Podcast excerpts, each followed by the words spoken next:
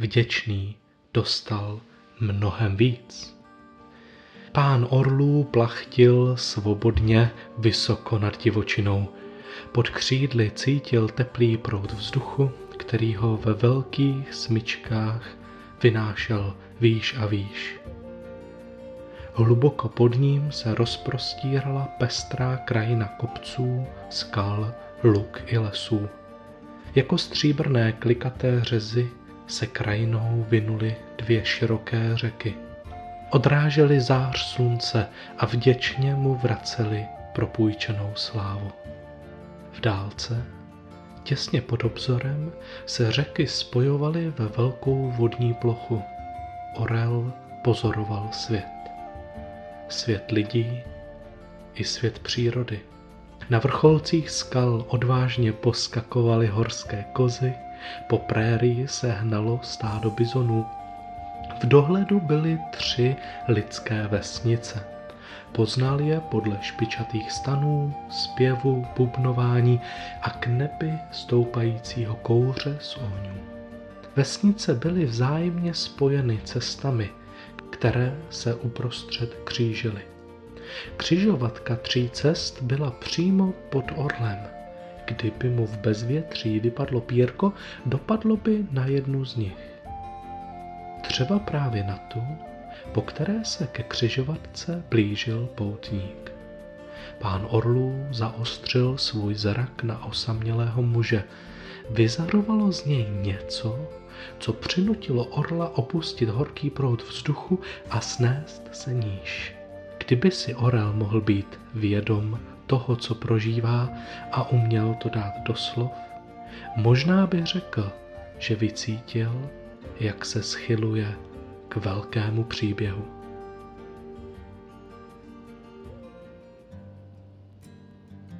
Poutník cestoval od vesnice k vesnici. Před chvílí z kopce viděl usedlost, ve které má v plánu dnes přenocovat. Teď se mu však skryla za vrcholky hustého lesa, ze kterého sem tam vykukovaly pískovcové skály. Nevadí, že se ztratila z dohledu, však ona se brzy ukáže. Jde dobrým směrem. Byl rád, že už brzo dojde do cíle dnešního putování. Po celodenní chůzi ho bolela chodidla. Ovšem něco mu v duši říkalo, že ho čeká ještě jeden velký čin.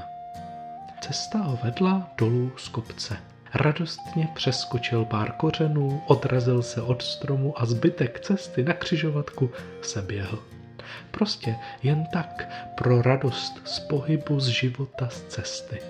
Zastavil se, napil z vaku a sledoval značky vyryté na dřevě, které ukazovaly, kterým směrem vede která cesta. Náhle uslyšel zpovzdálý zvuk bubnu.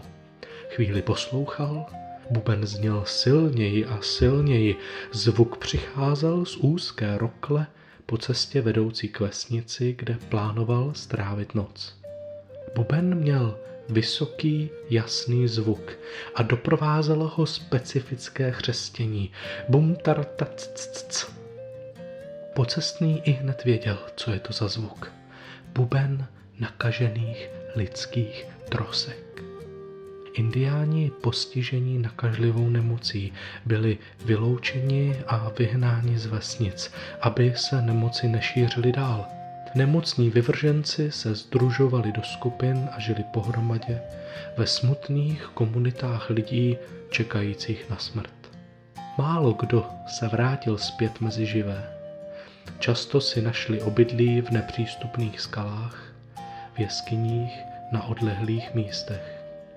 Když se skupina nakažených indiánů přesouvala z místa na místo po veřejných cestách, vždy jeden z nich hrál na vysoce znějící buben v rytmu bum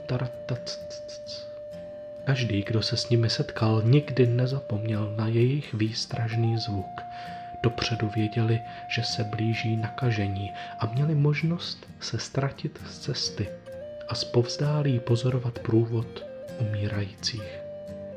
Pocestný znal zvuk bubnu a přesto zůstal stát. Neuhnul z cesty, neodbočil ani nepoodstoupil, čekal. Sklidnil svůj dech a upřeně sledoval cestu. Buben sílil a sílil. Náhle se spoza zatáčky vynořila postava a za ní další a další. Byla to skupina odvržených, nakažených, umírajících lidských trosek.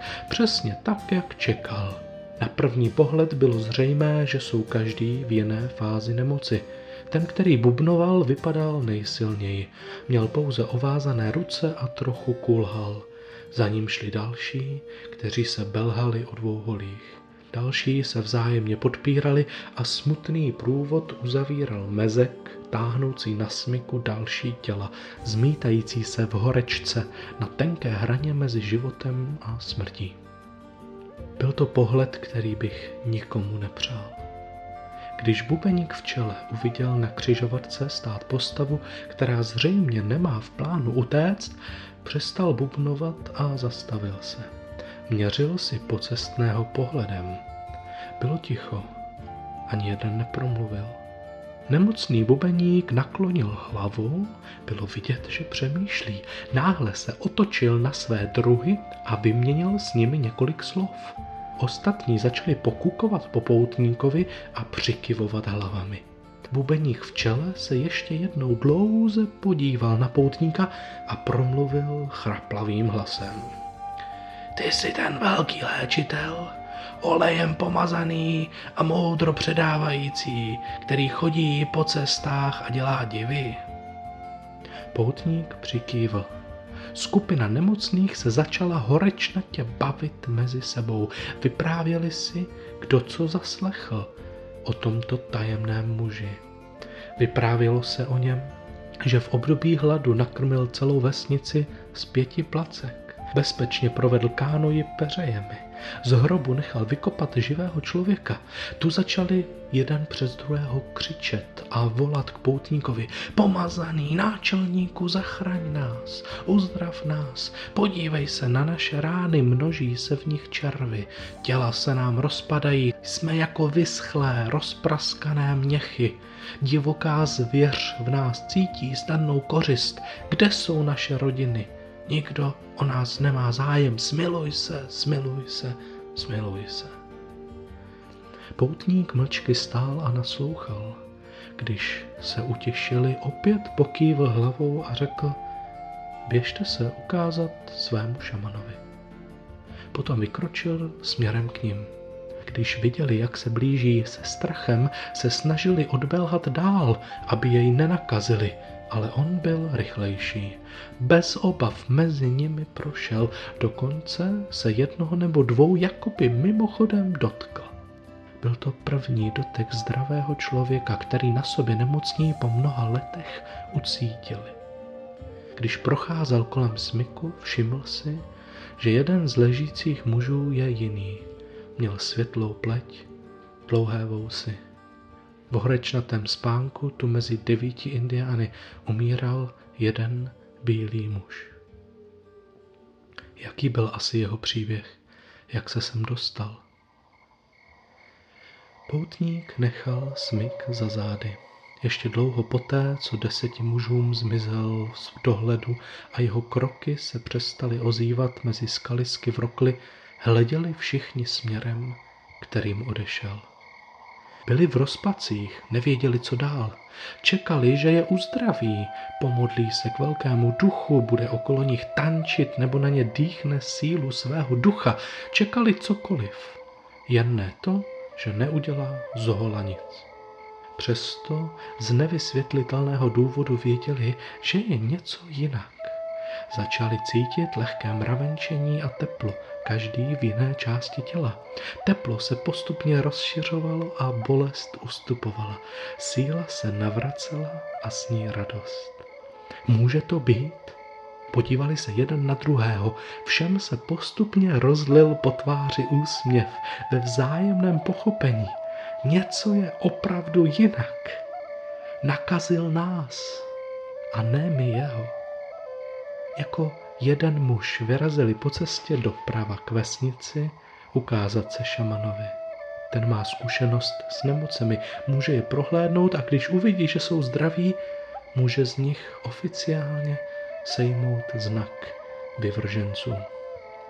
Stoupili do lesa a stromy brzy utlumily zvuk jejich kroků a šumění prázdného smyku. Král orlů sledoval výjev z vysoké borovice nad křižovatkou.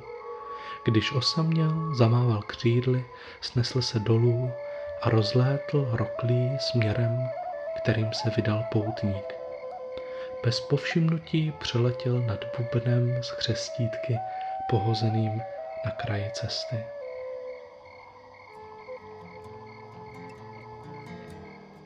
Druhého dne ráno seděl poutník na vyvýšeném místě nad vesnicí. Zvykl si vstávat před rozedněním a začínat den modlitbou. Nacházel v těchto rituálech tichou radost a hluboké uspokojení.